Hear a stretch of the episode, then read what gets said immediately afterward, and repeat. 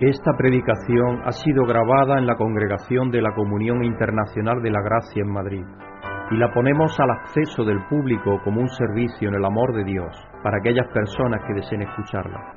Pedimos que la palabra de Dios tome vida en tu corazón mientras escuches. Muy buenas tardes, hermanos y hermanas. Bienvenido a estar aquí en la presencia del Señor. Es maravilloso poder vernos, aunque sea con mascarilla puesta. Ahora nos vemos las caras a medias, pero gracias a Dios que estamos aquí nos acordamos de Susana y su familia, pero especialmente de ella, que ahora vamos a orar por ella.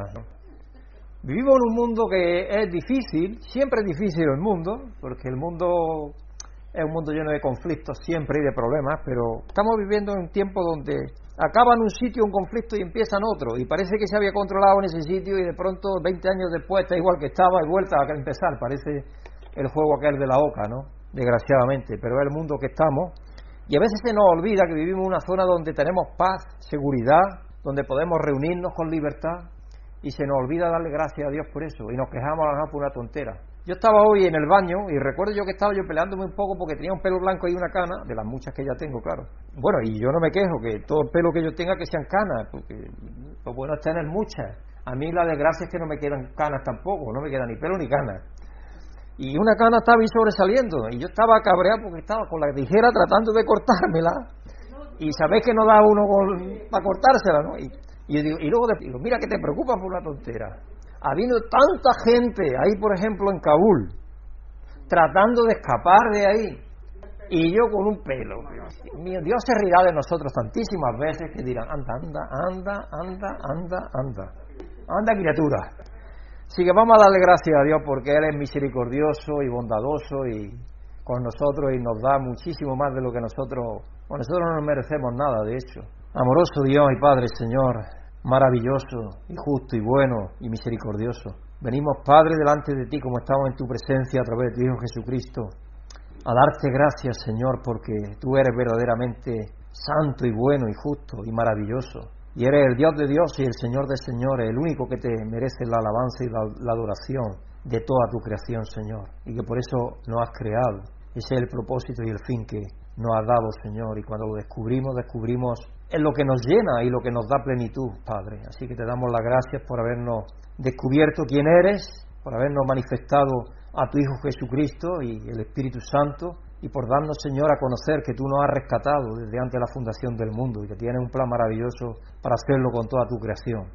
Padre, te pedimos que estés con todos los tuyos alrededor de la tierra, especialmente con aquellos que sufren, aquellos que ahora mismo están allí en Afganistán sufriendo, cristianos que los hay, que están sufriendo, que están ahora en temor, pero al mismo tiempo ya nos te confianza en ti, Señor, que tú le aumentes la fe y los fortalezcas. Sabemos que ahora están transitando en una situación difícil, y están de nuevo como en la casilla de partida, pero Señor, tú eres todopoderoso y por medio de tus ángeles puedes protegerlos. Así que te pedimos, Padre, que intervengas en sus vidas y que maravillosamente tú los protejas y los cuides.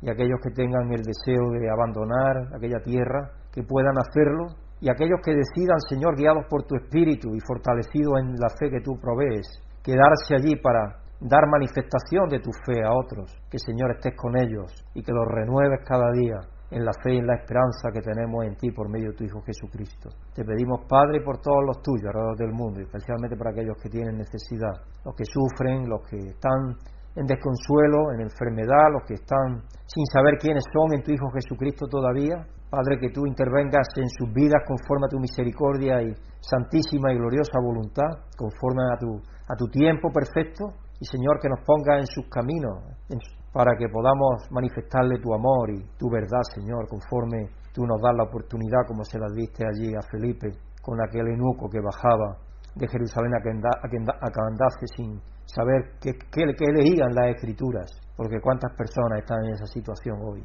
Te queremos pedir por nuestra hermana Susana, Señor, que tú estés con ella, que la ayudes como sabemos que lo has hecho, ya que en un día los dolores le han desaparecido prácticamente, los dolores musculares y de huesos, y ahora solamente tiene un poco de fiebre que se le va yendo ya. La diagnosticaron de COVID, pero no sabemos si en realidad lo tiene o no, porque le hicieron la prueba solamente esa de el bastoncito a la nariz. Pero tú sabes mejor que nadie que eres el sanador, cómo actuar en las vidas de cada uno de los tuyos. Así que te damos gracias, Padre, por la actuación en la vida de ella y te pedimos también por Leticia, que parece que también puede, pudiera estar afectada, y por todas las familias, Señor, para que la ayudes. Igualmente nos acordamos de tantas personas que hay. Nela nos decía que en su residencia donde ella trabaja hay 50 personas mayores que tienen de nuevo el COVID después de haber estado vacunadas y todo, ya se supone que con menos carga viral, pero Señor, sabemos que hay muchísimas personas mayores que están sufriendo de nuevo y otros que no han decidido no vacunarse más todavía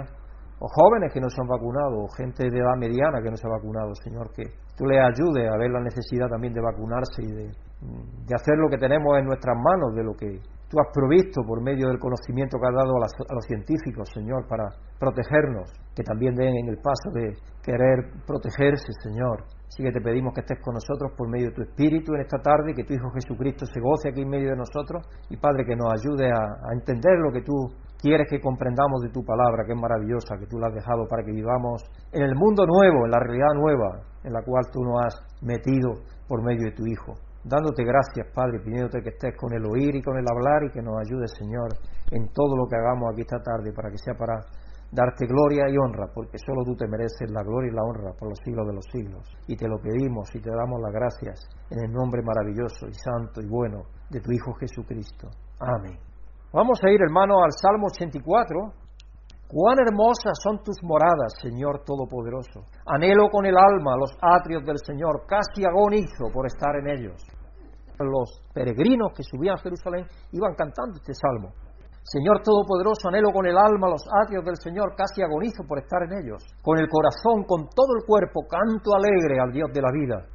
Señor Todopoderoso, Rey mío, Dios mío, aún el gorrión haya casa cerca de tus altares, también la golondrina hace allí su nido para poner sus polluelos, también hablaba de eso el himno.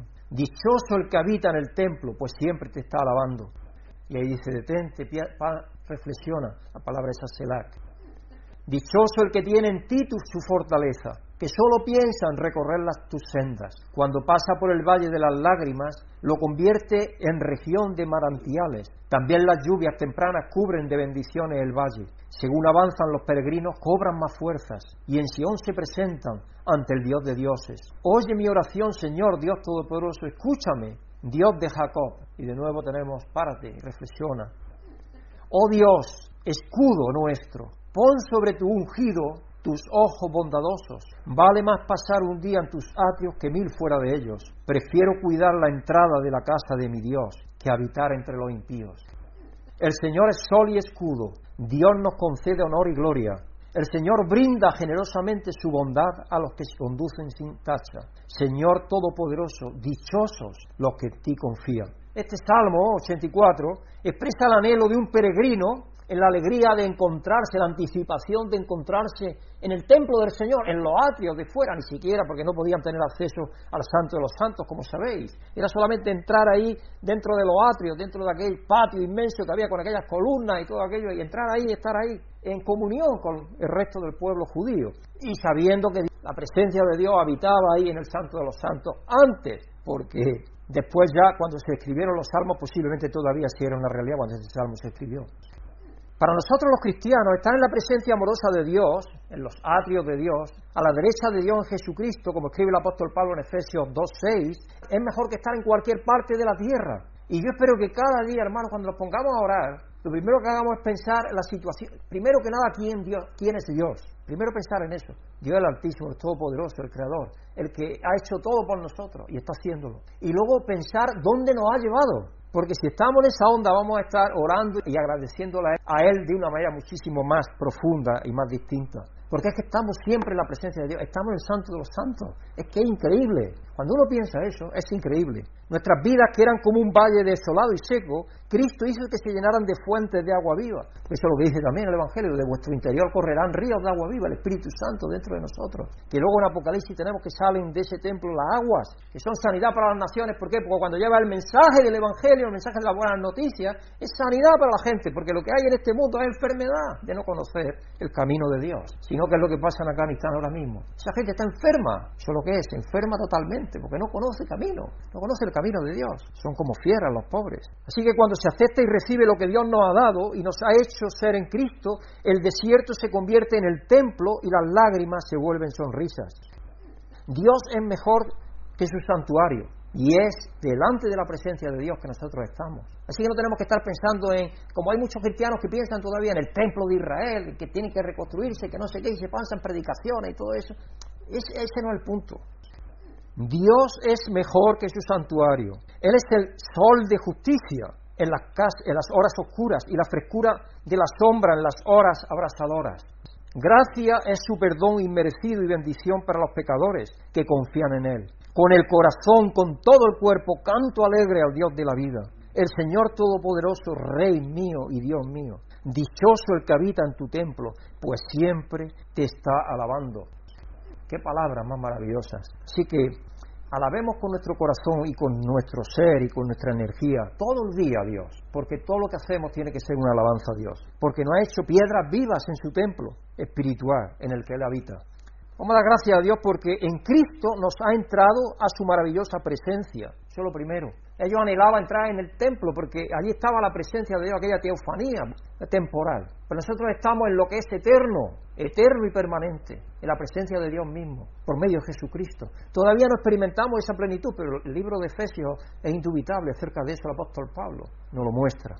Amoroso Dios y Padre, Señor, maravilloso, venimos delante de ti a darte gracias, Padre, porque por medio de tu Hijo Jesucristo nos has entrado a tu maravillosa presencia, Señor, y estamos a tu derecha en Él. Todavía no estamos en plenitud, pero sentimos en el Espíritu, Señor, que, que esa llama abrasadora de tu presencia en nuestros corazones está ahí. Esa llama maravillosa, que es frescura cuando hay calor, y es ternura y calidez cuando hay frío, Señor, hablando espiritualmente. Sí, te damos gracias, Padre, por habernos hecho merecedores cuando no lo merecíamos por medio de la sangre preciosa de tu Hijo, de estar en tu presencia santísima, Señor. Dándote gracias, Padre, y pidiéndotelo en el nombre de nuestro Salvador Jesucristo, el que lo hace posible. Amén. Y vamos a pedir que nos dé el celo y el deseo sincero de sentir la alegría, el gozo y el agradecimiento de estar continuamente confiado en su presencia. Porque eso es lo que cantaba el salmista. Nosotros con más razón todavía tenemos que tener gozo sincero, celo, alegría, gozo, agradecimiento, todo lo que tenemos que tener en nuestro corazón. Estar como vivos entre los muertos, que así es lo que Dios nos ha hecho. Señor y Padre, estamos confiados en tu presencia. Sabemos, Padre, que a través de la sangre preciosa de tu Hijo Jesucristo, tú nos has santificado, nos has justificado. Somos santos y limpios, más blancos que la nieve, como dice allí el, el Apocalipsis, Señor, porque hemos sido lavados en la sangre del Cordero. Y estamos, Señor, en tu presencia continuamente, si es que deseamos, aceptamos y recibimos esa realidad que tu Hijo Jesucristo logró para cada uno de nosotros y para todo el mundo que acepta y recibe lo que tú le has dado, después de que tú le abras la mente y el corazón a que puedan ver y entender lo que tú eres y has hecho por ellos en tu Hijo. Así que te damos gracias, Padre, y te pedimos que nos dé el celo, el sincero deseo de sentir la alegría, el gozo y el agradecimiento de que tú nos tengas en tu presencia, Señor. Que no seamos como los israelitas cuando estaban alrededor del monte Sinaí y estaban ateridos de miedo y de temor y de desconfianza de los truenos y los relámpagos que había. Pero esa no es la situación que nosotros tenemos porque en tu presencia hay alegría y gozo y hay afirmación y hay, Señor, confianza y hay tranquilidad y hay paz. Así que te damos las gracias, Padre, y te pedimos que nos ayude a sentir ese gozo y a expresarlo en nuestras vidas, a vivir no arrastrándonos, sino erguidos y mirando hacia ti, Señor, sin verte como lo hizo Moisés, que dice que se movía como viendo al invisible, Señor. Ayúdanos, Padre, a vivir así de esa forma, para que el mundo vea y crea que tú nos quieres y que nos has amado de una forma indefectible, adelantadamente, Señor, porque a ellos también le va a extender ese amor que ya les tienes, pero todavía no participan del mismo. Dándote gracias, Padre, pidiéndotelo en el nombre glorioso y santo y maravilloso de tu Hijo Jesucristo. Amén. Vamos a pedir por la situación en Afganistán, porque es, ah, yo a veces cuando pienso en eso lloro, porque tantísimas personas que estaban confiando de que no fuera tan duro como pero ya se está manifestando y se están viendo imágenes de gente que está siendo matada directamente allí en medio de la gente. Eh, juicios sumarísimos, sin esperar a nada, a nada ni a nadie. Es increíble que eso pase. Y las niñas van a estar de nuevo confinadas y no van a poder ir a la escuela y tantísimas cosas. Pedir que, que Dios conmueva el corazón de esas personas para que vean que están de alguna manera prohibiéndose ellos mismos del 50% de su propia población y de lo que esa pueda producir y de lo que puede pensar y de lo que puede ser para el país. Que son las mujeres, es increíble. Y los hombres también están viviendo en temor, porque todos los que no sean adeptos al régimen, pues van a vivir en temor. Amoroso Dios y Padre, Señor, tú que estás en control de todo y que tú permites, Señor, que las cosas se den. Tú tienes un propósito que nosotros a veces no conocemos. Padre, te queremos poner delante de ti, en este caso a Afganistán, al pueblo, al pueblo, a las personas que viven allí. Señor, incluyendo a los talibanes, que, Señor, tú les abras la mente y el corazón para que sean benignos y benévolos y que piensen un poco más con cordura, Señor, que se están privando de su propio futuro, de ser una nación como son rica y próspera porque tienen cantidades de minerales estratégicos, pero si ellos privan de la educación a la mitad de la población, se están privando de su propio futuro, Señor. Que tú les ayudes a tener un poco de sentido. Señor, tú que eres Dios de la luz, que le abran la mente y el corazón para que puedan ver un poco más allá de su obcecación religiosa. Y Señor, te pedimos por todos los que sufren allí, que tú estés con ellos, que tú les ayudes, que tú los consueles, que los confortes, Señor, y que aquellos que te sirven, Señor, que sean verdaderamente tu luz y tu palabra y tu aliento y tu paz para todos aquellos que pueden entrar en contacto a su alrededor y que tu iglesia crezca, porque tu iglesia crece lamentablemente donde hay persecución. Así que te pedimos por todos aquellos que tú conoces allí, por todo el pueblo que tú tienes cristiano, Señor, allí en Afganistán, para que tú los protejas y los cuides y les des doble inspiración, Señor, y los defiendas por medio de tu espíritu y el escudo de tu bondad y de tu misericordia y de tu bien y ellos puedan seguir haciendo la labor que tu Hijo Jesucristo quiere hacer para ti en ese país a pesar de todas las circunstancias. Dándote gracias, Padre, pidiéndotelo en el nombre santo y bendito y justo y maravilloso y glorioso y todopoderoso de nuestro Señor Jesucristo. Amén. Esto en una viñeta que se ve al doctor Simón, que está informando y dice, el calor durará hasta que venga el frío. Sabía el doctor Simón, este que informa de la, cómo va el COVID y todo eso. Una información muy sabia, ¿no? Un hombre compra un tigre con la ilusión de exhibirlo en su país y hacer negocio. Un animal peligroso, pero bueno. El hombre pone un anuncio que dice, ve al tigre por 20 euros. Al ver que nadie se acerca, pone otro cartel que dice, ve al tigre por 10 euros. Viendo que nadie se acerca ni parece mostrar interés, pone otro cartel que dice, ve al tigre gratis. Oye, se le llena todo aquello, se le llena el circo ese de gente. El local está lleno ya de todo. Después de mostrar al tigre, que hace cuatro cosas allí dentro de la jaula, porque lo tenía medio hambriento para que se moviese. El hombre cierra todas las puertas, le da orden de que cierre todas las puertas al personal que tiene allí, todas las puertas del local cerradas. Y dice en viva voz, eh, con el micro, dice, el local está cerrado, mil euros cada uno o suelto el tigre. Así que el hombre quería hacer negocio. ¿Sabías que si tienes por lo menos 5 centímetros de grasa, este es bueno? Si tienes por lo menos 5 centímetros de grasa, yo estoy casi llegando ahí. Si tienes casi 5 centímetros de grasa, podrías detener una bala de 9 milímetros y evitar que llegue a tus órganos vitales. A lo que la persona obesa que le estaba diciendo esto al otro dice, no estoy gordo, estoy blindado.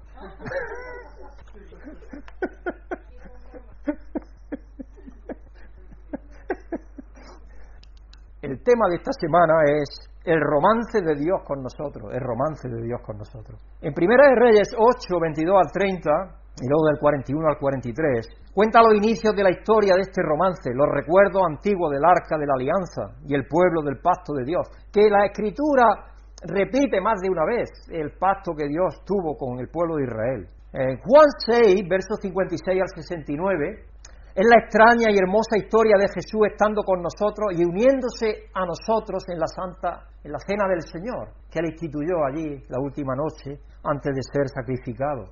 Y aquello es cuando dice él, el que come mi carne y mi sangre. Y los judíos lo dejaron y sabéis que los discípulos también lo iban a dejar. Y entonces Cristo les preguntó, ¿queréis dejarme también vosotros? Porque lo primero que pensaron los que lo escucharon es que se iban a volver caníbales. Claro, claro, claro. Es lo primero que pensaba. El mensaje de hoy es sobre Efesios 6, verso 10 al 20. La historia de nosotros al colocarnos la armadura de nuestro Dios amoroso. Armadura que Él llevó primero por nosotros. Entonces voy a dejar una incógnita para que vayáis pensando durante el mensaje. Porque el título, el título del mensaje es La armadura de Dios probada. Sí, la armadura que ahí Pablo habla es una armadura que está probada anteriormente. Y vaya a ver por qué es así, porque quizás no habéis pensado en eso. porque Pablo escribe siempre, es uno de los escritores del Nuevo Testamento que más se refiere al Antiguo, sin darnos cuenta muchas veces. Y por eso cuando lees a Pablo, por ejemplo, lo bueno es todas las referencias, si tienes una Biblia que tiene referencias, que son esas letritas que tiene, ir abajo donde tienes la referencia y ir a la escritura que tienes a leer la referencia porque eso te da idea de qué es lo que estaba predicando Pablo, porque Pablo, cuando Pablo estaba predicando, la escritura todavía, el Nuevo Testamento todavía no estaba escrito, ¿eh? él, estaba enviando un rollo que había escrito, un rollo que había escrito que luego iba a ser parte de las escrituras, pero las escrituras para ellos todavía era el Antiguo Testamento, y es curioso cuando uno piensa en ello. Así que la escritura central del mensaje de hoy, hermanos, se encuentra en Efesios 6, verso 10 al 20, y... Sigue la escritura, como digo, se encuentra en Efesios 6, verso 10 al 20, y nuestro hermano y amigo Juan Antonio nos lo va a, estar leyendo para todos nosotros. Buenas tardes, hermanos y hermanas. Dios os bendiga a los que estéis aquí y a todos los que escucháis esta grabación. La escritura central del mensaje de hoy se encuentra en la epístola de Pablo a los Efesios capítulo 6 y versículos 10 al 20, y dice lo siguiente en las palabras del Señor. Por último, fortaleceos con el, con el gran poder del Señor. Poneos toda la armadura de Dios para que podáis hacer frente a las artimañas del diablo. Porque nuestra lucha no es contra seres humanos, sino contra poderes, contra autoridades, contra potestades que dominan este mundo de tinieblas, contra fuerzas espirituales malignas en las regiones celestiales. Por lo tanto, poneos toda la armadura de Dios, para que cuando llegue el día malo podáis resistir hasta el fin con firmeza. Manteneos firmes, ceñidos con el cinturón de la verdad, protegidos con la coraza de justicia y calzados con la disposición de proclamar el Evangelio de la paz. Además de todo esto, tomad el escudo de la fe, con el cual podáis, podéis apagar todas las flechas encendidas del maligno. Tomad el casco de la salvación y la espada del Espíritu, que es la palabra de Dios. Orad en el Espíritu en todo momento, con peticiones y ruegos. Manteneos alertas y perseverad en oración con todos los santos. Orad también por mí, para que cuando hable Dios me dé las palabras para dar a conocer con valor el misterio del Evangelio, por el cual soy embajador en cadenas. Orad para que lo proclame valerosamente como debo hacerlo. Muchas gracias. Una porción de las escrituras que muchísimas veces hemos leído y hemos repasado. Si habéis visto las noticias, yo estoy seguro que todos habéis visto las noticias estos días, de estos días, habéis visto la estrepitosa caída y rendición del gobierno y el ejército afgano ha sido algo estrepitoso porque el presidente salió de la nación y inmediatamente en tres días estaban en Kabul. La rápida toma de Kabul por los talibanes sin duda se ha debido a la salida precipitada del país del presidente y de la deserción de los militares al bando talibán. Y uno se pregunta por qué, ¿no? Después de 20 años estar preparando al ejército con muchísimo armamento que tenían, aviones y de todo lo que podáis imaginar, que eso se ha quedado allí, se lo va a quedar los talibanes ahora. Es increíble porque eso es eh, algo que nunca se ha visto lo que ha pasado. Pero eso es lo que está pasando ahora en nuestros días. Pero siempre ha habido problemas de, guerra y de conflicto. Y Pablo, cuando estaba escribiendo esto, estoy seguro que él había visto más de una vez, estaba acostumbrado a ver soldados romanos desde su niñez, porque los soldados romanos estaban andando de un lado para otro, conquistando territorio y manteniéndolo conquistado también. Y usa esa imagen para describirnos la armadura completa y poderosa de Dios, la imagen de una armadura de la que tenemos que hacer uso para defendernos de los ataques de nuestro archienemigo Satanás y sus huestes espirituales. El cinturón, la coraza, el escudo, el calzado, por supuesto, el casco y la espada se han abierto camino en la imaginería cristiana durante siglos. Esta es nuestra tradición como cristianos, vestirnos con esta armadura milenaria, no solo cuanto la necesitamos, sino como hacia cualquier soldado romano como una forma de vida, estar vestidos con esa armadura siempre. Y la armadura de Dios, a diferencia de la armadura romana, o la armadura de la Edad Media, o la armadura más moderna de, del siglo XVI, XVII, no pesa, no pesa, es ligera, es liviana. Se ha hecho mucho mal uso de este tipo de lenguaje en la Biblia. Hemos sido demasiado rápidos para interpretar como esto como nosotros contra otros. Cuando pensamos en, en, las personas fuera de la fe, en el peor de los casos las personas han cometido actos tremendos, violentos, alegando que son el ejército del Señor y que hacen su voluntad. En un sentido, los talibanes son un, tan, un buen ejemplo de ello, porque ellos creen que están haciendo la voluntad de Alá. Están mal enseñados, mal, tienen su, doctrina errada totalmente. Pero piensan los cruzados, muchas veces nos olvidamos de ellos y eran parte de, nuestra cultura, ¿no? de nuestro de Occidente, que iba a tratar de echar de expulsar fuera de las zonas ocupadas por el Imperio Otomano y echarlos fuera, ¿no? Entonces piensa, incluso antes también, defender los santos lugares, porque eso ha sido años y años y siglos de guerras, o la Inquisición, o tantas otras cosas que podemos pensar. Así que fueron dando muerte a tantos infieles, según ellos, a diestro y a siniestro, porque estaban llevando, quitando a los infieles para realmente que la religión pura se estableciera. O ahora los modernos autoproclamados soldados de Dios, aquellos que hacen explotar las clínicas de aborto, alegando que están haciendo la obra de Dios también. Es decir, hay gente que en Estados Unidos, por ejemplo, ponen bombas en las clínicas. Entonces, ¿qué quieres? Quitar un mal con otro peor. Que no tiene sentido. No tiene sentido. Eso no es lo que Dios quiere. Cuando Dios habla de la armadura, está hablando de otra cosa distinta. Cuando la imagen que coge la imagen de un soldado pertrechado es totalmente diferente a lo que nos imaginamos. En una era digital en la que las guerras se libran con drones y por medio de las redes sociales, y al otro día salía un dron que iba a llevar una bebida y una pizza y otras cosas a un barco, a un barco que estaba allí en una bahía, aquellos que estaban allí de vacaciones, y es increíble cuando uno ve eso, ¿no? Pero eso es lo que sucede hoy. ¿Cómo sacamos la instrucción de este pasaje de manera responsable? ¿Qué instrucción podemos sacar? ¿Qué lecciones podemos sacar? ¿Qué podemos aprender? ¿Qué significa usar la armadura de Dios? No como un arte de guerra, sino como parte de la vida diaria. Porque más que algo que es agresivo, no, es defensivo. Porque dice, vuestra lucha no es contra sangre y carne, es contra huestes celestiales. Es algo que es más bien defensivo. Y muchas veces tenemos la idea de que es agredir lo que tenemos que hacer. No, Veamos tres realidades sobre la armadura de Dios que podemos tomar del famoso pasaje de Pablo. Realidad número uno sobre la armadura. No es lo que podemos pensar a primera vista. No es lo que podemos pensar a primera vista. Vamos a leer. En Efesios 6, versos 11 al 13, Poneos toda la armadura de Dios para que podáis hacer frente a las artimañas del diablo porque nuestra lucha no es contra seres humanos, sino contra poderes, contra autoridades, contra potestades que dominan este mundo de tinieblas, contra fuerzas espirituales malignas en las regiones celestiales. Por lo tanto, poneos toda la armadura de Dios para que cuando llegue el día malo podáis resistir hasta el fin con firmeza. Parece que Pablo no esté diciendo allá directamente, tenerla puesta siempre para que cuando llegue el día malo podéis estar preparados. En los días de Pablo, durante toda la vida de Jesús, la pregunta siempre fue ¿cuándo el poder sería restaurado a Israel? Esa es la pregunta que tenían los israelitas, los discípulos, siempre. Era volver la grandeza a Israel. ¿Cuándo? Porque ellos pensaban en el reino davídico. Ellos pensaban cuando David, el imperio, el imperio de David, que fue inmenso, los poderes pelágicos que se llama la historia, era tremendo, abarcaba muchísimo territorio, mares, el mar Mediterráneo prácticamente estaba bajo la autoridad de David. Entonces ellos pensaban en eso, en esa grandeza, y casi todas las preguntas, porque ellos creían que eso estaba conectado con la venida del Mesías. Entonces cada vez que creían que el Mesías podía venir, o intuían eso, Estaban preguntando eso precisamente. ¿Cuándo va a restituir la grandeza de Israel? Esa es la pregunta.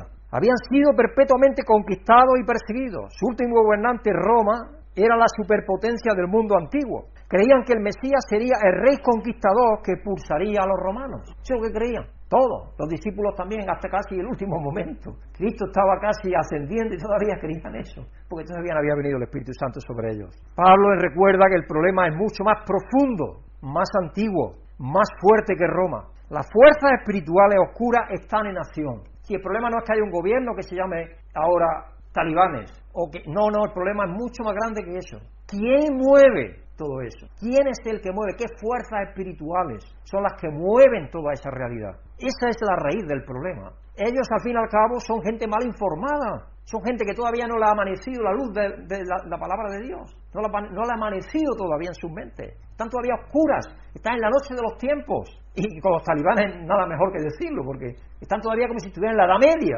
Y desgraciadamente también es el mensaje del Corán, porque el Corán es como todo es eh, eh, prohibido y si algo no lo haces, viene la mano fuerte que te da, bien fuerte, ¿no? Y eso han quedado ahí, desgraciadamente. Pero las fuerzas espirituales oscuras están en acción, Satanás y todo lo que viene con él. Este mal es peor que la tiranía, porque es la razón por la que existe la tiranía. Y por eso es que existe el conflicto y la tiranía y cuando uno ve que, por ejemplo, Boko Haram, este grupo también terrorista islámico que ah, secuestra a las niñas en Nigeria y se las lleva al norte del país para primero posiblemente violarlas y luego después casarlas a la fuerza o, darlas a los soldados en, en pago ¿no? de su servicio en el ejército. Es increíble, ¿no? Esas eran prácticas que eran antiquísimas, son de la Edad Media. Eso tenía que ver con el derecho de pernada y todo aquello. Son prácticas antiquísimas. Y uno dice, pero esas prácticas, una y otra, todas están influenciadas por el Dios de este mundo. Y Pablo cuando está hablando de las cosas, está hablando de las cosas profundas, de cuál es la razón de que la situación esté como está. Y entonces Él nos habla acerca de que hay esa situación, nosotros tenemos que estar preparados para esa situación sin ser engañados o distraídos por esta cosa o la otra, sin ser distraídos. En lugar de luchar contra sus vecinos, Pablo está hablando de que de quién es el verdadero enemigo. La campaña de Satanás para destruir a la humanidad de manera sutil, insidiosa, no es una batalla militar, sino una guerra de siglos, una guerra de milenios y quizás una guerra también con un enemigo invisible la mayoría de las veces, como sucede con la COVID, porque a Satanás no lo ves, pero él, está actuando, está actuando en la televisión, en la radio, en las películas, él tiene ahí su mensaje metido en muchas personas que hablan, en los políticos, en la economía, en todo eso está el mensaje, porque el mensaje tiene que ver con actitudes, con formas de actuar, con ideas preconcebidas erradas. Ahí está metido su mensaje. Y muchas veces quizás nos coge desapercibidos porque creemos que va a llegar un mensaje claro de que aquí estoy yo, Satanás. No, Él está actuando, está actuando de una manera muchas veces sin que nos demos cuenta. Y como cristianos no podemos estar desapercibidos. Las armas que Pablo recomienda, la verdad, la justicia, la salvación, la paz, son el camino a la verdadera victoria. Y de hecho es curioso, si tú le preguntas a un afgano y tú le vas a decir, ¿quieres tener paz? Te va a decir que sí. ¿Quieres tener verdad? Te va a decir que sí. Te va, ¿Quieres tener justicia? Te va a decir que sí. ¿Sabéis por qué? Incluso si te vas a una isla la más remota, que viva todavía la manera más primitiva posible, y tú le haces mal y te va a decir, eso no está bien, se me hagan mal a mí, ni yo, ni yo que te haga a ti. ¿Sabéis por qué es? Porque en el fondo de su ser está escrito que el ser humano fue hecho para la justicia, para la verdad, porque para eso nos ha creado Dios, no para lo otro. Él nos ha creado para eso y por eso es que lo anhelamos, pero no conocemos el camino para llegar a eso. Así que ese, es el camino de la verdadera victoria, la verdad, la justicia, la salvación, la paz. Ese es el camino de la verdadera justicia, de la verdadera victoria. Las armas mundanas del poder, la intriga, la violencia, no son rivales para la fuerza de la verdadera armadura. Se caerán y se quemarán, pero el metal y el temple del reino de Dios es indestructible, es permanente, es eterno. En nuestro tiempo, caemos en, nuestros propios, en nuestras propias distracciones de la carne y la sangre que Pablo menciona, que es donde reside el verdadero enemigo, porque el enemigo se aprovecha de la sangre y la carne humana, del vano razonamiento en nuestras mentes. De eso se aprovecha. Y por eso es que tenemos el mundo que tenemos, porque Él se aprovecha de nuestra propia fragilidad humana. Porque si no conocemos la verdad, pues estamos en la mentira. No hay un término intermedio. Eso de pensar que podemos estar como el equilibrista, que yo llamo a veces ahí con la vara que está, que se cae, que no se cae. No, no, no. O estás en un lado o estás en otro. Y el mundo este, en la mayoría de las ocasiones, está en el lado del enemigo, porque todavía es un mundo caído. Es un mundo que no ha sido redimido en la parte de la creación y en la parte del ser humano que todavía no ha venido a aceptar y recibir lo que es Jesucristo. Esas personas están todavía en el mundo caído. A medida que pasa la era de la fe, podemos decir la era de la fe, podemos decir hasta finales del, siglo XIX, vamos a poner. Bueno, eh, posiblemente antes, desde la ilustración para atrás, quienes saben un poco de la ilustración para atrás, porque con la ilustración el hombre dijo yo soy el dueño y señor, pero de ahí atrás podemos decir que de alguna manera la gente creía, creía en algo, pero hoy es que la gente no cree en nada, aunque cree, el problema es que cree. Y, y yo le dejé recientemente un libro a Pablo que habla de eso precisamente, que se llama el postmodernismo. Y la gente cree, cree en sus eh, atletas, cree en sus políticos, que los sigue fielmente, está dispuesto a dar la vida por esas personas, creen en la idea más, en su música, en su deporte, en su equipo de fútbol, la gente cree, porque creer es necesario para el ser humano, es necesario, es necesario. Pero a medida que la, que la era de la fe, podemos decir, se va agotando, en gran parte en el mundo occidental, que poco a poco va avanzando también en el mundo oriental, poco a poco, los cristianos nos encontramos con mucha menos influencia. No tenemos influencia, no tenemos poder. Aquí fuimos a pedirle cuando vino a Bill Graham, creo, o no, cuando vino la primera vez Luis Palau, fue la primera vez que vino, cuando vino el Festival Madrid en el 2005, creo que fue, unos 700 personas fuimos por segunda vez ya a pedirle ahí en la, Plaza de la Villa, donde estaba el ayuntamiento antes, porque ahora ha cambiado con Sevilla Cibeles, pero en la Plaza de la Villa fuimos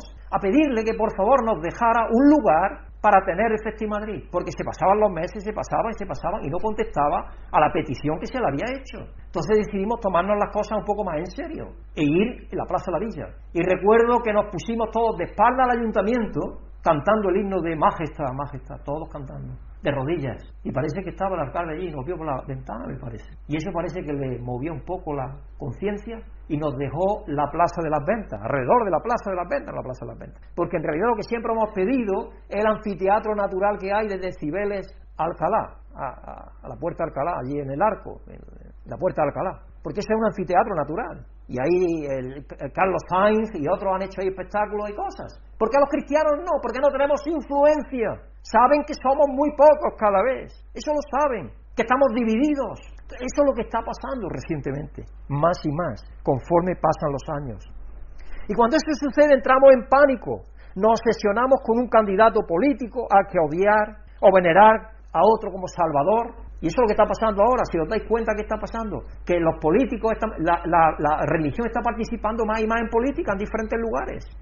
por ejemplo, en Centroamérica hay entre cuatro países ya donde el presidente dice que es evangélico creyente. Yo no lo sé, porque yo no voy a juzgar a nadie. El, el señor Bolsonaro también dijo que es. Pero luego cuando ven las políticas que se hacen, primero que nada negando el COVID, negándole a la gente la ayuda, negándole la vacuna, negándole esto, negándole... Uno se da cuenta que algo falla ahí. Oye, el amor y, la bondad hacia el prójimo no es lo que, lo que se ve. Entonces, eso es lo que está sucediendo.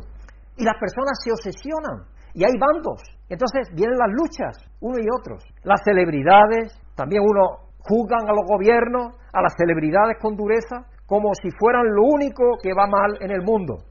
O nos enojamos y reaccionamos con islamofobia, todos los islamistas nos parecen que son tremendos y tenemos que ir en contra de ellos, porque son infieles, porque, porque esa es la idea que llevó a, la, Inquisición y antes a las cruzadas y todo eso. Una idea de extremismo y meter todo en el mismo saco. La homofobia, lo mismo. Nosotros tenemos que amar al pecador, odiar el pecado. No nos olvidemos esto nunca, hermano. Yo siempre lo digo. Odiar el pecado y amar al pecador, porque nosotros éramos todos pecadores. Y eso lo tenemos que tener muy claro todos. O caen en los fanatismos, en lugar de mostrar amor, incluso con aquellos con quienes no estamos de acuerdo.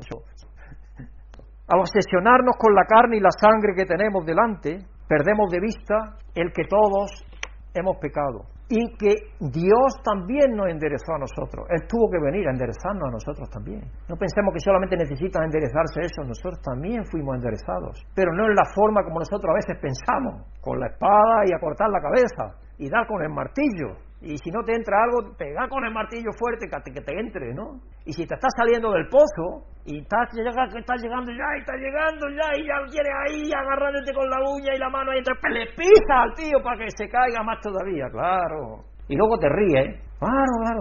Eso es lo que en el mundo se lleva. Pero eso está influenciado por el Dios de este mundo. El ser justo delante de Dios es la coraza que debemos tener firmemente en su lugar.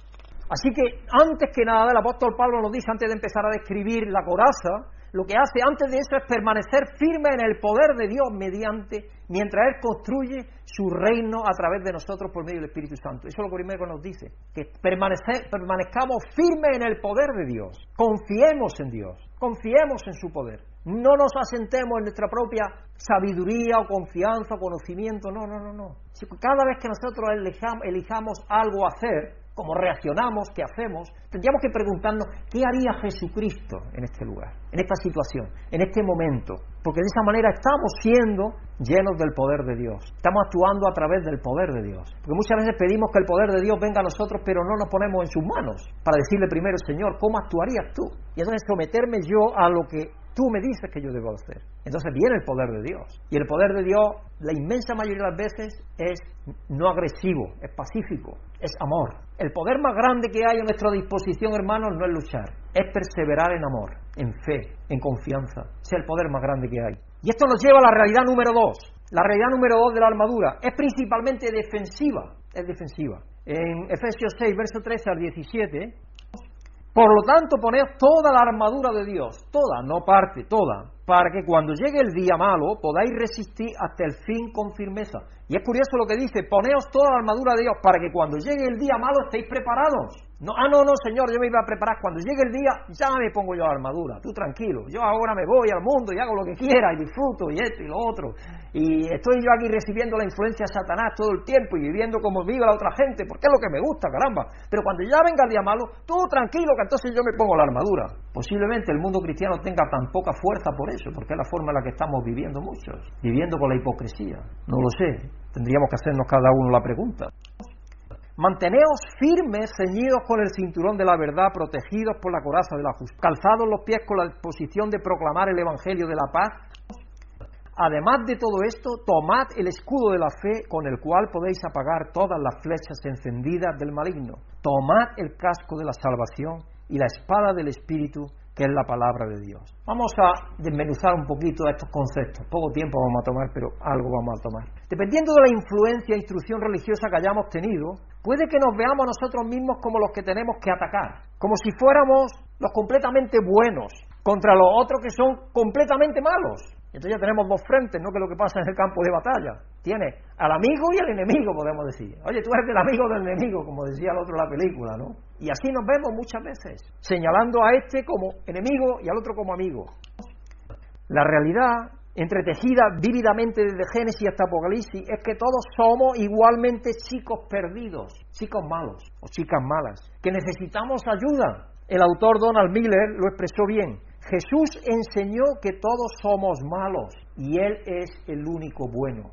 Y quiere rescatarnos porque hay una guerra y todos somos rehenes en esa guerra. Amén. Porque eso es lo que éramos todos. Y no hay diferencia. Todos éramos así. No había uno, ni uno bueno, dice Pablo en Romano, ni uno bueno siquiera.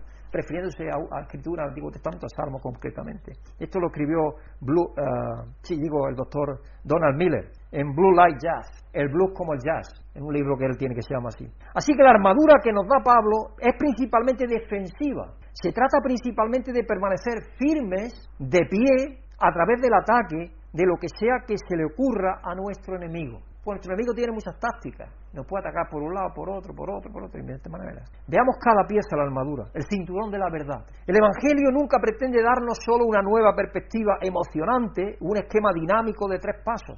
Afirma darnos la verdad con una, v, una V mayúscula. El Evangelio es la verdad, la verdad. El Evangelio es la verdad fundamental sobre quién lo mantiene todo unido, sobre quién es Dios y quién somos nosotros en Él.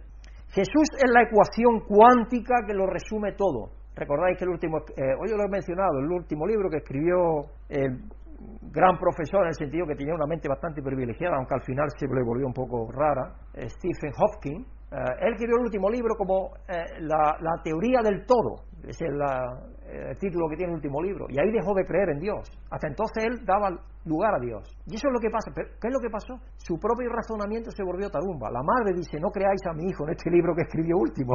La madre dijo eso de él. Porque claro, él, él perdía el sentido. Perdió el sentido. Y Satanás se aprovecha de cualquiera de las puertas de entrada, debilidades que tenemos de entrada a los seres humanos. Y en el caso de un científico tan eminente como él, pues aprovechó la vanidad humana para dejarse llevar por su propio razonamiento y llegar a la conclusión de que él tenía la respuesta para todo, absolutamente, cuando el ser humano no tiene esa respuesta para todo, de ninguna de las maneras. Primero porque no sabemos ni, ni el infinito lo que es, ellos mismos lo dicen, la ciencia lo dice, cuando acaba el universo todavía no lo saben. Entonces, ¿cómo vas a tener tú, que no sabes ni cómo acaba el universo, tener una teoría del todo? Eh, es imposible, es decir, es una tesis que es inviable, es contradictoria en cuanto se piensa un poco. Entonces se, cae de sí, de suyo mismo se cae. No hay que irse lejos para razonar que razonalmente, racionalmente, se cae, no, no se puede sostener. Veamos cada pieza, como digo. Estamos hablando del cinturón de la verdad. Así que lo fundamental de comprender de la verdad, primero que nada, es saber quién es Dios y quiénes somos nosotros en Él, para qué nos ha creado, para qué nos ha hecho.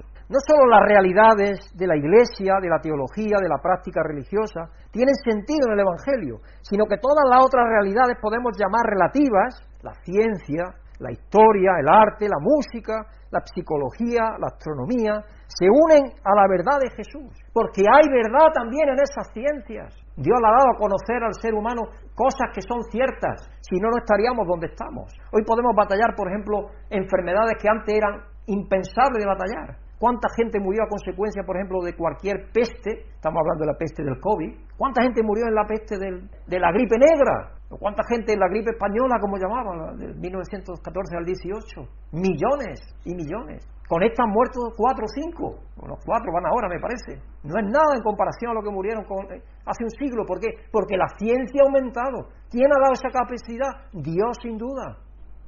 Porque todo lo bueno procede de Dios. No engañemos. Entonces, cuando habla de la verdad no se está hablando solamente del Evangelio, está hablando también de otras verdades relativas que también hay. Hay verdad y mentira en esas realidades. El Evangelio es puro, pero en esas realidades de la ciencia, del otro, del otro, hay verdad y mentira. Y principalmente la hay porque Satanás influye en ellas por medio de la vanidad, de esto, de lo otro, del orgullo, del, del egoísmo, de todo eso. Hay carreras para ver quién llega a lo de las vacunas. Por ejemplo, es sorprendente que hemos llegado, se ha llegado a tener una vacuna de la COVID en dos años, menos de eso casi, porque todos los laboratorios parece que se han puesto de acuerdo, unidos, para llegar a ella, si no, no se hubiera hecho. O por lo menos se ha compartido mucho. Yo pienso que ha sido pensando en la gran ganancia aquí por medio, porque tendrá un acuerdo todo para repartirse la, ese pastel, ¿no? para repartirse el pastel entre todos. Pero bueno, la cuestión es que entre todos han avanzado y aquí tenemos una vacuna. La desgracia es que haya gente que no la quiera aprovechar.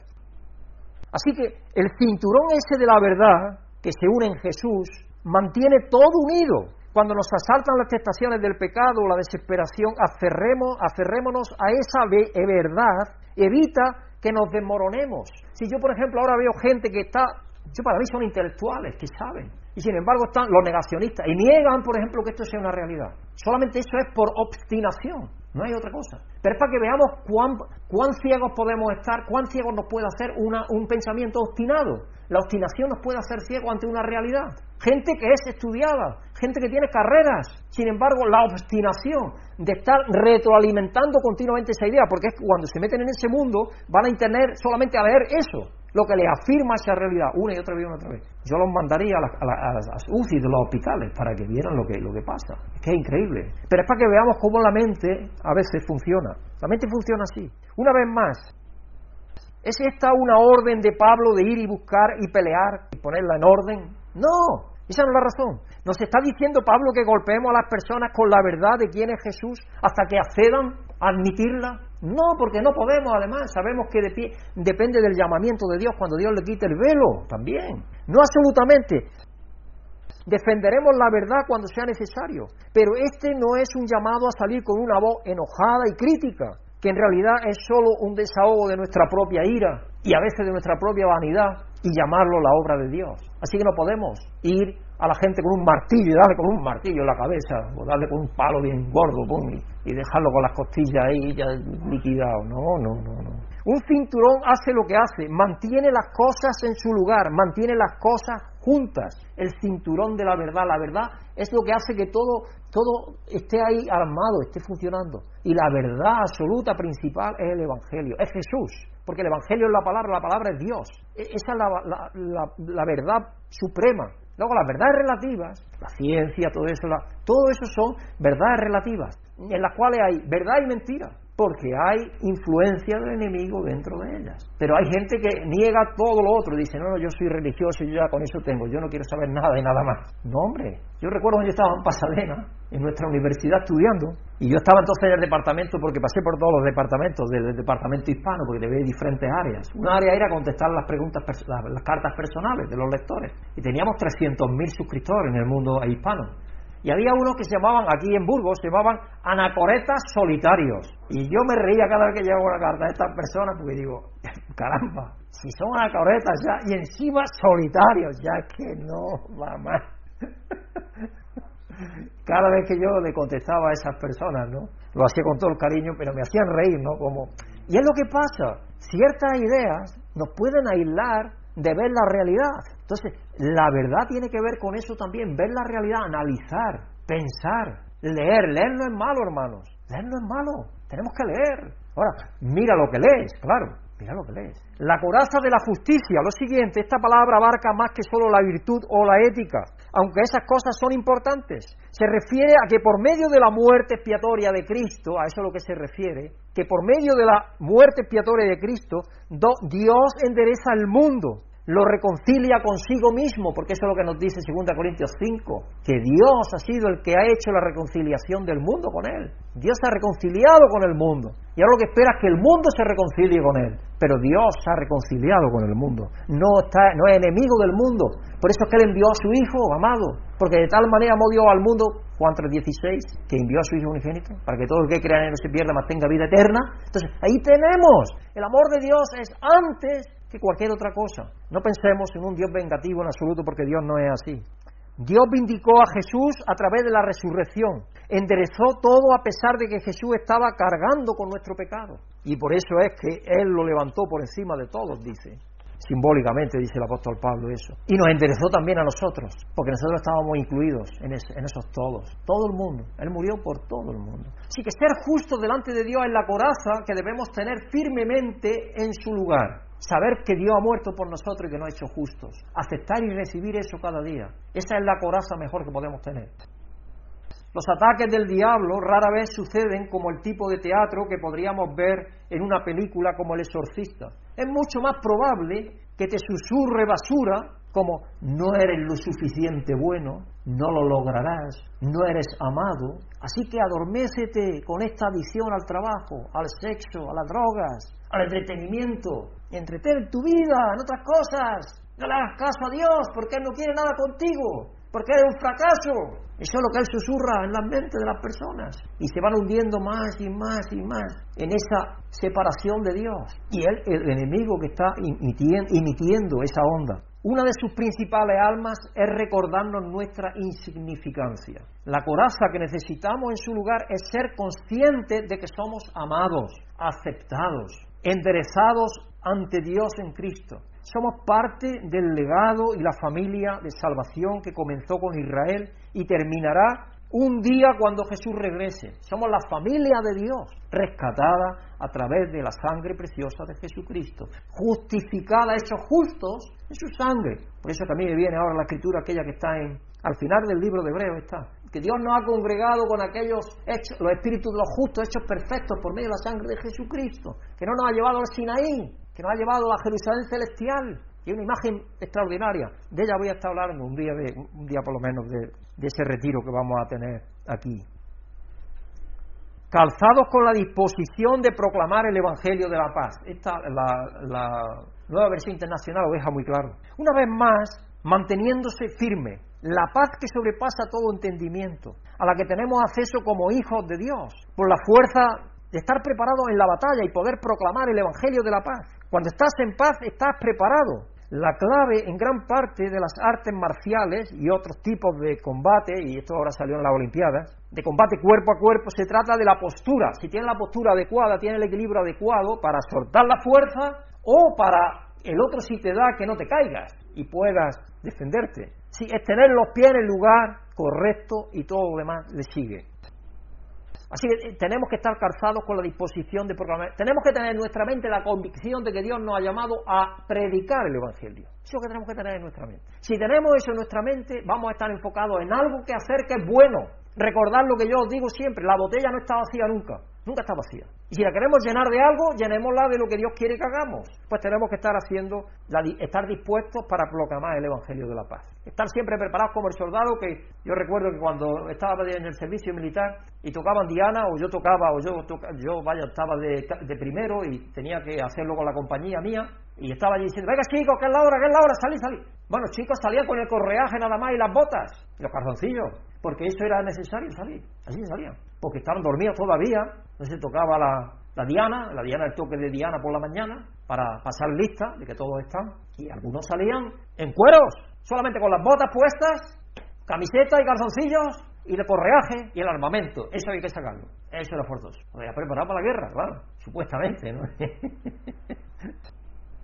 pues nosotros tenemos que estar preparados para predicar el Evangelio. Y eso nos falta mucho. Cada día estar preparado, porque Dios nos va a dar oportunidades donde menos la pensamos. Entonces, tener, tener esa, esa comenzón en nuestro ser cada día, estar dispuesto de proclamar el Evangelio de la paz, la predisposición. Y es de la paz, no de la pelea, no de la contienda. O oh, yo soy más listo que tú, o oh, no, yo creo mejor que tú. No, no, no, no. Lo primero, hagamos amistades para proclamar el Evangelio. El escudo de la fe, los dardos llameantes del, del enemigo, toman todas las formas posibles, todo desde la tentación hasta la desesperación caer en un pecado que nos atrapa o simplemente estar tan distraídos por la vida que nunca creceremos. Tu fe y tu lealtad en Jesús es lo que se opone a todo ataque. Tu fe y tu lealtad a Jesús. Si tú crees en Jesús firmemente, que Él pagó el pecado por ti, que Él fue fiel a Dios al 100%, en tu lugar, eso te mantiene firme, eso te mantiene preparado para que cuando el otro diga que no vales nada, que mira que tú no estás salvado, que tú, tú mira qué pecado sigues cometiendo todavía. Y eso es lo que empieza a dudar, dudar, y ahí se te puede hundir. Cuidado, cuidado con eso. El escudo de la fe. El escudo es lo que hace rechazar los ataques del enemigo, ¿no? Y pueden ser de flecha o de fuego o de cualquier cosa. Y él actúa de muchas maneras, a través del pensamiento, a través de lo que te diga otro, tus propios familiares, a través de muchas cosas está atacándote. Pero si tú estás convencido firmemente en que Jesucristo te salvó. Él fue fiel a Dios Padre para salvarte a ti. Si tú crees eso y lo aceptas y lo recibes y lo agradeces cada día, tú vas a estar preparado para decir rechazar eso. Como Cristo hizo cuando fue tentado, acordáis la tentación toda, ¿no? Y él estuvo utilizando la palabra de Dios y diferentes armamentos, como estamos viendo aquí, que vamos a ver al final. Así que no intentemos enfrentar a dardo a dardo en la batalla. Nos refugiamos detrás del escudo que los desviará todos. Es decir, si tenemos el escudo de la fe bien preparado, no importa que estén atacándonos tres veces a la vez, tres, por tres lados, por la mente, por otra persona que nos está hablando y por una cosa que nos sucede negativa, porque entonces ese día puede ser de que caigamos. No, si estamos firmes en la fe de Jesucristo, no va a pasar eso. Primero que nada sabemos que Jesucristo es fiel y que Él murió por nosotros. Pasamos al casco de la salvación. Pensar en que la realidad de nuestra salvación completa nos da protección, la realidad de nuestra salvación completa nos da protección. Saber que la batalla principal por nuestras propias armas está completada y ganada. Acabado es. Hecho está, dijo Jesucristo cuando murió. Nos da fuerza para enfrentar cualquier otra escaramuza que se nos presente. Es interesante lo cerca que está el casco del cerebro, porque el casco de la salvación, por ahí es por donde generalmente todo entra. Te puede atacar, te puede otro decir algo, te puede ocurrir algo, pero aquí es donde tú, lo rebobinas, ¿no es cierto? donde lo rebobina aquí en el cerebro. Y es lo que tienes que tener protegido. Y es lo más débil. Por eso que cuando sale al campo de batalla, el casco, de el casco es tremendamente importante. Y el casco es lo que nos protege la mente. podemos decir el cerebro electrónico humano, donde procesamos todo. Entonces el casco tiene que estar bien puesto, de la salvación. Saber que Dios nos ha salvado, que estamos salvados, que es hecho, que está, que está ya hecho que no es una cosa que se va a hacer, hecho está, y está hecho desde antes de la fundación del mundo, si él dice que fue destinado, el Cordero fue predestinado antes, de la, antes del comienzo del mundo a ser sacrificado por todos los seres humanos. Así que estamos continuamente encargándonos de mantener nuestra mente en las cosas de arriba, de llevar cautivo todo pensamiento, de esforzarnos en las realidades del Evangelio, debemos mantenerlo siempre en su lugar para proteger nuestras mentes. El casco de la salvación, siempre puesto. Saber con certeza y tener la confianza de que Jesucristo nos ha salvado. Es una cosa hecha. Nosotros no podemos. Él nunca va a echarnos de su parte. Él nos tiene en su mano y nunca nos va a echar. Nosotros podemos decidir no estar, pero Él nunca va a ser el que nos va a echar. Y tener esa seguridad, esa confianza nos va a ayudar a hacer frente. Nuestra última pieza de la armadura la única arma ofensiva nos lleva al número 3 de nuestra armadura. La realidad de la armadura número 3 es una armadura probada. Y ahora voy a ver por qué es probada. Esta realidad de la armadura suena completamente extraña hasta que consideramos la fuente del material del arsenal de Pablo. Cuando Pablo pensó en escribir esto, él estaba pensando en otras escrituras. Dios lo estaba mostrando otras escrituras que había leído y le estaban viniendo a la mente. Vamos a ver alguna de esas escrituras, por favor. Isaías 11, verso 5. La justicia será el cinto de sus lomos y la fidelidad el ceñidor de su cintura. Isaías 49.2, hizo de mi boca una espada afilada y me escondió en la sombra de su mano. Me convirtió en una flecha opulida y me escondió en su aljaba. Y en Isaías 59.17, Isaías 59.17, se pondrá la justicia como coraza y se cubrirá la cabeza con el casco de la salvación. ¿Veis viendo de dónde sacó Pablo la inspiración para esta parte por medio del Espíritu Santo? Se vestirá con ropas de venganza y se envolverá en el manto de sus celos. Porque el celo de mi casa, dice, me consume, dice Jesucristo, cuando echó allí a los cambistas del templo y todo aquello, recordáis ese pasaje. Todas estas imágenes del Antiguo Testamento, obviamente reflejadas en la palabra de Pablo, lo más probable es que describan la venida del Mesías, porque son imágenes mesiánicas, podemos decir, que aparece a lo largo del Antiguo Testamento, descritas en términos sobrehumanos y reúne el plan de Dios al que todo conduce. Entonces, en un sentido, toda esta armadura le pertenece y le pertenecía y le pertenece primero que nadie a Jesús. Jesús cuando fue atacado por Satanás, ¿con qué atacó? Con la palabra de Dios. Él es la figura del Mesías descrita en Isaías. Es el Mesías, vistiendo esta armadura, presentando el épico plan de salvación de Dios. Podemos usar esta armadura solo porque Él la usó primero y sabemos que es probada, que no tiene fallo, porque Él la probó antes. La espada del Espíritu, la cual es la palabra de Dios. Esa es la última de que estaba hablando. Ya me queda muy poco. Aquí llegamos a la única pieza de armamento ofensivo, la única que aparece ofensiva en esta parte. Cristo empuña la espada del Espíritu. Solo podemos poner nuestra mano en ella. Ya que en el tiempo de Pablo las escrituras no estaban todavía terminadas, lo más probable es que se estuviera refiriendo a la palabra del Evangelio con la que Dios realiza su obra en nosotros. Porque todavía cuando Pablo escribe esto, la mayoría del Evangelio del Nuevo Testamento no está escrito todavía. De hecho, él, él fue el primero casi que empezó a escribir. Sabéis que Juan, el, Apocalipsis, es el último, ya escrito, ya escrito ya a últimos del primer siglo de la era cristiana. Entonces, cuando, cuando, cuando nosotros leemos palabra de Dios, nosotros pensamos en la Escritura, en el Nuevo Testamento principalmente. Pero cuando se leía en su tiempo, todavía no estaba eso como tal. Entonces se refiere a la palabra que sale de la boca de Dios. Y eso es lo que Jesucristo usó. ¿Qué le dijo a Satanás? Sino que vive de toda palabra que sale de la boca de Dios. No de pan vivirá el hombre, sino de toda palabra que sale de la boca de Dios. Porque lo tentó con el pan después de 40 días ayunando. Estaba atacándole o contraatacando con la palabra de Dios, con los principios que había en la palabra de Dios, en el Antiguo Testamento en ese caso. Pero vosotros podéis leer algo, por ejemplo, la espada, la espada esta, la espada del Espíritu. Porque es curioso lo que dice Apocalipsis 1.16. De su boca salía una espada de dos filos, Jesucristo. Y en Apocalipsis 19.15 también habla de esa espada de dos filos.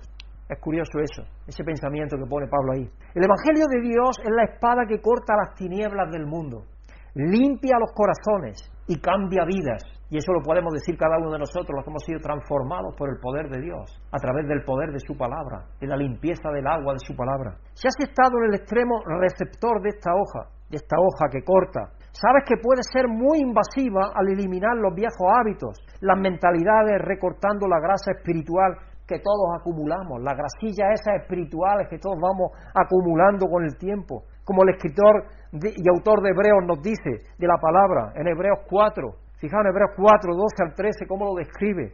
Ciertamente la palabra de Dios es viva y poderosa, más cortante que cualquier espada de dos filos. Penetra hasta lo más profundo del alma y del espíritu, hasta la médula de los huesos, y juzga los pensamientos y las intenciones del corazón. Ninguna cosa creada escapa a la vista de Dios. Todo está al descubierto expuesto a los ojos de aquel a quien hemos de rendir cuentas, la espada del Espíritu. Jesús puede usarnos en el proceso, utilizándonos para su propósito mientras nos afinamos mutuamente a través del aliento que nos damos y el, entrenamiento. Por eso dice en Proverbios, en uno, en uno de los proverbios dice que el acero aguza el acero, aguza el acero. Y está hablando metafóricamente de cuando nos animamos y nos motivamos lo uno al otro. Por eso nos dice que cantemos y nos, animemos con salmos, con cánticos espirituales a Dios. También en Efesios, un poco antes de aquí de esta escritura, lo vimos, el domingo pasado creo. De eso está hablando. También usa las circunstancias de nuestras vidas y las verdades del Evangelio para hacernos crecer transformarnos y cambiar el mundo, porque Él fluye a través de nosotros por medio de su amor y cambia el mundo. Y el poder más grande que hay después del amor, quizá el segundo poder que hay, es el poder de su palabra, la espada aguda. Porque esa espada aguda entra sin que te des cuenta y va cortando, cortando, cortando. Y cuando te das cuenta, no tienes corazón, tienes el de Dios. Porque Dios lo que pretende es sacarte el corazón de piedra que tienes y ponerte el corazón de carne que dice Hebreos. Y eso sin que te des cuenta. Porque Él no quiere matarte, hermanos, pero te quiere que te mueras. las contradicciones del Evangelio maravillosas. Una vez más, así que aquí se usa esta imagen agresiva de nosotros contra ellos, pero no es así, sino la imagen de la obra santa de Dios que se realiza en nosotros a través de nosotros. Podemos usar esta armadura heredada solo porque fue usada por Cristo. Cristo la usó cuando estuvo aquí en la tierra, así que es probada. Como estamos en Él, también estamos en su armadura. Estamos en Él, vivimos en Él, así que estamos en su armadura. Él sigue usando esa armadura personal, espiritual. Así que no es, no es una armadura de guerra, hermanos, es principalmente defensiva, ha sido probada. Estas son las realidades de la armadura de Dios. La armadura de Dios es probada, tridimensional, contraria a la intuición, porque intuimos que puede ser algo de pelear, de luchar, de eso. No, es contraria a eso. En Dios no hay lucha, hay amor, hay fe, hay confianza, hay fidelidad. Todo eso es proactivo, pero no es de lucha es más fuerte y más antigua que la armadura de los romanos. Nuestro cometido no es perseguir agresivamente hasta el último enemigo que podamos pensar que surge, como le sucede a los talibanes. Eso es lo que ellos creen. Ellos primero han dicho, no, no nos vamos a meter con las mujeres, vamos a dejarlas vayan a estudiar y todo eso. Pero ya están, ya están sacando la ley de la Sharia, que dice que no. Es una ley que ellos han inventado porque no está ni en el Corán siquiera, es una interpretación personal de cierta gente. Eso no está en el Corán. Pero ellos han sacado sus cosas para que las mujeres no vayan ni siquiera a estudiar. Hay una chica que era una de las mejores presentadoras de televisión en, Kabul, ya le dijeron al día siguiente, no puedes venir más a la televisión. Imaginaos, sin trabajo, sin futuro, sin nada. ¿Qué haces ahora? Miles así de personas ahora. Dios lo que quiere es que nosotros nos mantengamos firmes y dejar que los dardos del enemigo se extingan por sí mismos, porque el amor de Dios es más fuerte, la fidelidad a Dios es más fuerte, la verdad de Dios es más fuerte. Por sí mismos se van a perder, van a perder su poder, porque no van a encontrar carne donde ser alimentados. Si no encuentra carne donde ser alimentado, decaen mueren. Así que nuestra fuerza no está en nuestro ingenio, en nuestra estrategia, sino en el sostenimiento fiel y cotidiano de la verdad en su lugar, en nuestros corazones y mentes. Nuestro poder no es nuestro, porque la armadura no la llevamos exclusivamente nosotros, procede absolutamente de Jesucristo en nosotros. Así que hermanos, que Dios nos ayude a estar siempre vistiendo la armadura de Dios, que no es pesada ni es nuestra como pensamos, sino que es de Dios y es probada y fiel, porque la llevó nuestro amado Señor Jesucristo y la sigue llevando y nosotros en Él. Amén. Que Dios nos bendiga como lo hace. Que tengáis buena semana, hermanos, y Pablo, que venga aquí al frente, Pablo, ven aquí por favor y nos despide en oración. Pues amado Dios, te damos las gracias, Dios mío, por, tu amor, Dios mío, por la misericordia por lo que tú has hecho con nosotros, Dios mío. Que tú nos ayudes a estar prestos, Dios mío, a tomar toda, toda coraza, toda armadura, Dios mío, que, tú has puesto a nuestro alcance, Dios mío, para poder resistir, Dios mío, y poder andar, Señor, conforme a tu voluntad y en Dios mío.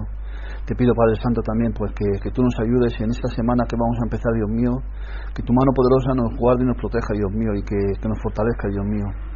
Ayúdanos a estar allí donde tú quieras que, que, estemos, Dios mío, Señor Jesús, que tú nos des la fuerza necesaria, Dios mío.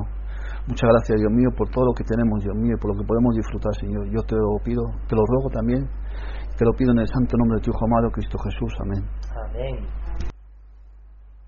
Si has sentido la bendición de Dios por medio de esta predicación, agradecemos tus oraciones y apoyo para que este ministerio pueda seguir siendo usado por Dios para bendecir a otros. Pedimos que el amor y la paz de Dios, que sobrepasa todo conocimiento, llenen tu vida.